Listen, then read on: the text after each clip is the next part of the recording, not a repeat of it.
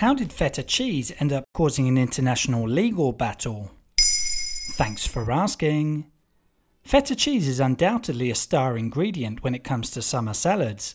It goes without saying it plays a central role in the Greek salad, but it can also add a savoury taste to other recipes like the watermelon salad, for example. That's one of Kate Middleton's favourites. But this summer, feta isn't only getting attention by featuring in salad recipes, it's also made headlines in European political news due to what was light-heartedly labelled the feta battle between Greece and Denmark. What are the characteristics of feta? It's a brined curd cheese made from sheep's milk, sometimes mixed with goat's milk. It's usually sold packaged in a rectangular shape or cut up into dice for convenient serving. The shape and taste are pretty unique, but feta is far from new.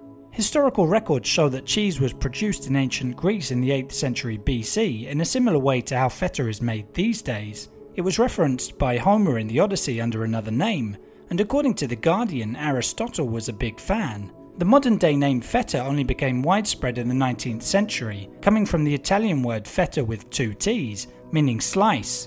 It's part of Greece's cultural heritage, which explains the recent legal dispute. According to the Association of Greek Dairy Industries, nowadays the country produces 130,000 tonnes each year, of which 65% is exported. To recognise real feta in a supermarket, you'll need to look at the product label. First of all, it has to be produced in Greece and using at least 70% sheep milk. Other specific standards apply too, like not going over 56% moisture and staying within a narrow pH range. So, what's the feta battle all about? Over the course of the 20th century, the popularity of feta exploded all over the world, in Western Europe in particular. Imitations started springing up everywhere, not always respecting the traditional methods and ingredients used in Greece. Such imitations might be made partly or wholly using cow's milk, for example.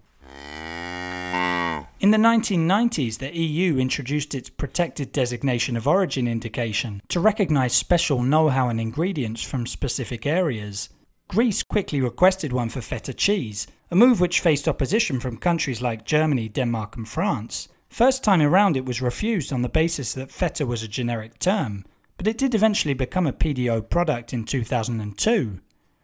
The latest battle came from the use of the feta name by Danish manufacturers when exporting their cheese products to non EU territories. The European Commission had started taking action as far back as 2019, with the support of Greece and Cyprus. And the European Court of Justice reached its ruling on the 14th of July 2022, scolding Denmark and ordering the country to comply with the PDO immediately.